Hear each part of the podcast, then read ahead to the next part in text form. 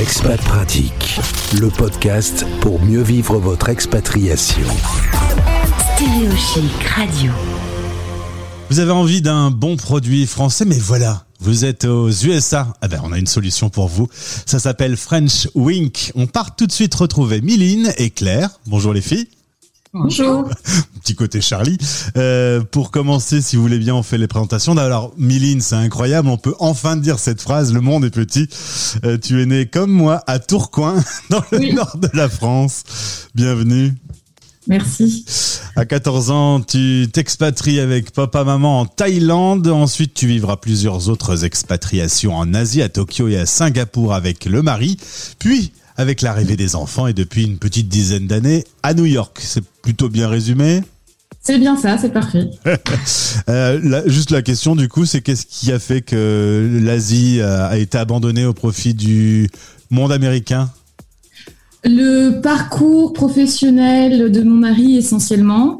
Après, euh, bah, ça faisait euh, ça faisait dix ans même plus qu'on était en Asie. Quand l'opportunité de New York s'est présentée, j'avais jamais mis les pieds à New York avant ça, avant d'arriver.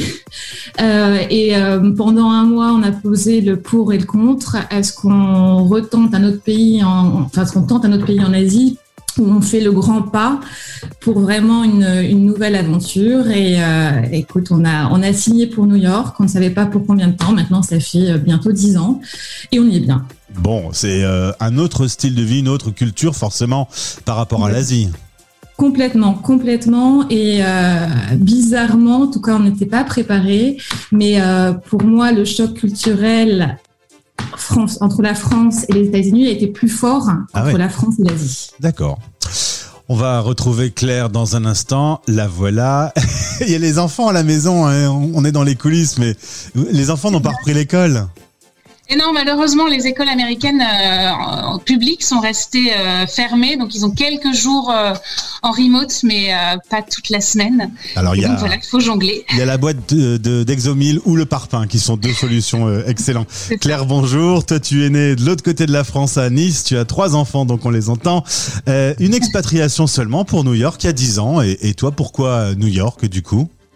Écoute, c'était le rêve américain euh, de mon mari, pareil, euh, qui a toujours voulu vivre aux États-Unis. Donc lui, son idée, c'était plutôt sur euh, la côte ouest. Et il est dans la coiffure de luxe pour hommes. Et donc, en fait, c'est plutôt New York qui s'est qui s'est qui s'est pointé. Et ça a été bah, un joli choc aussi en tant que niçoise d'arriver à New York. Surtout que là, ça va, ça s'est un peu calmé, mais il y a dix ans les euh, premiers hivers ont été très très rudes. Je sais pas si tu t'en souviens, Miline, mais c'était quand même euh, assez exceptionnel. Tempête à moins 20 euh, sur ah ouais. plusieurs semaines. Enfin bon, ça a été assez.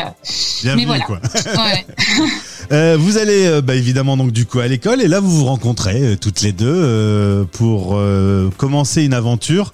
vous décidez de vous lancer dans le pro projet French Wink, qui veut dire donc clin d'œil. D'où vient le nom? Qui a trouvé le nom?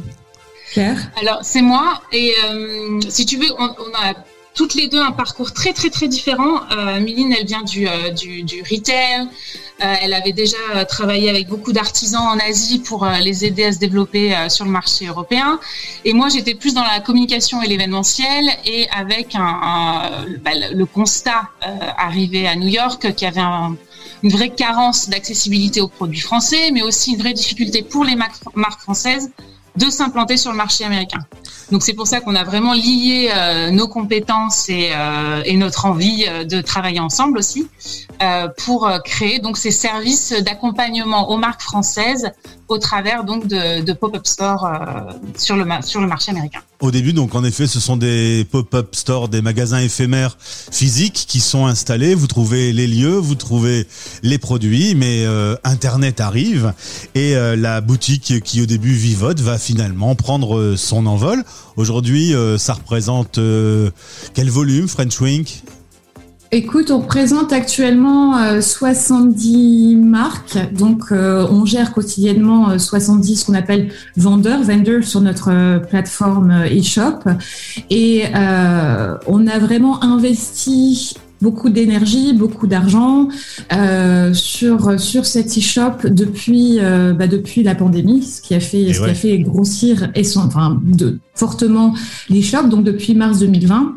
Et, euh, et, on est contente du, résultat parce qu'on a réussi à attirer et à faire connaître French Wink auprès de la communauté expat aux États-Unis essentiellement, mais aussi à attirer tous les Américains francophiles qui sont à la recherche du, euh, savoir-faire français.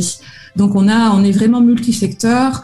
On a à la fois bien sûr de, la nourriture, mais aussi on a un grand, un, grand coin de produits pour enfants avec des jouets en bois, des jouets fabriqués en France et autres. Euh, on a tout ce qui fait pour la maison avec des belles marques françaises connues comme Tissage les pour les torchons, une grande gamme de cosmétiques. Donc on est vraiment multisecteur. On a plus de 1000 produits sur French Wink et on livre partout sur les États-Unis. Évidemment, avant vous, euh, avoir du choc à pic euh, au petit déjeuner, c'était, euh, bah, à moins d'avoir la famille qui fasse un colis, c'était impossible, quoi. Voilà, c'était très compliqué ou alors très cher. Et, euh, et, du coup, on a, on a réussi à créer ça. Pour simplifier euh, l'image, c'est, on a, c'est surtout qu'on a créé un outil qui n'existait pas. C'est qu'on a créé logistiquement un mini Amazon euh, des marques françaises aux États-Unis. C'est-à-dire que c'est, les, c'est chaque marque a son propre, a son propre accès à l'interface. Ils gèrent leurs inventaires. Et nous, nous sommes vraiment à la curation. C'est nous qui choisissons les produits. On connaît nos clients. Et pour, pour te donner une idée, voilà, on, on envoie entre 15 et 20 colis euh, par jour euh, sur tous les États-Unis. Euh, avec aussi un volet qui est en train de se développer, qui est tout ce qui est corporate les, les entreprises françaises ou franco-américaines ou les associations francophiles qui veulent faire des cadeaux à leurs membres, leurs employés, qui font appel à nous. Et là, nous, on s'éclate à proposer pour le coup des box thématiques autour de la France. Quoi. Voilà une belle initiative. Miline et Claire ont créé French Wink. Je vous envoie un clin d'œil de France. Euh, J'espère qu'on se retrouvera sur cette antenne. et puis, bah, évidemment, si vous êtes sur la zone USA, allez faire tout de suite un petit tour sur le site web. Peut-être des déclinaisons euh, international à French Wink? Pourquoi pas? Oui, on y pense, évidemment. à bientôt, mesdemoiselles. Merci d'avoir été avec nous. Et, et bravo aux enfants, merci ils ont été sages, hein, finalement. Au revoir, merci. Ouais, merci, bye bye. C'était Expat Pratique.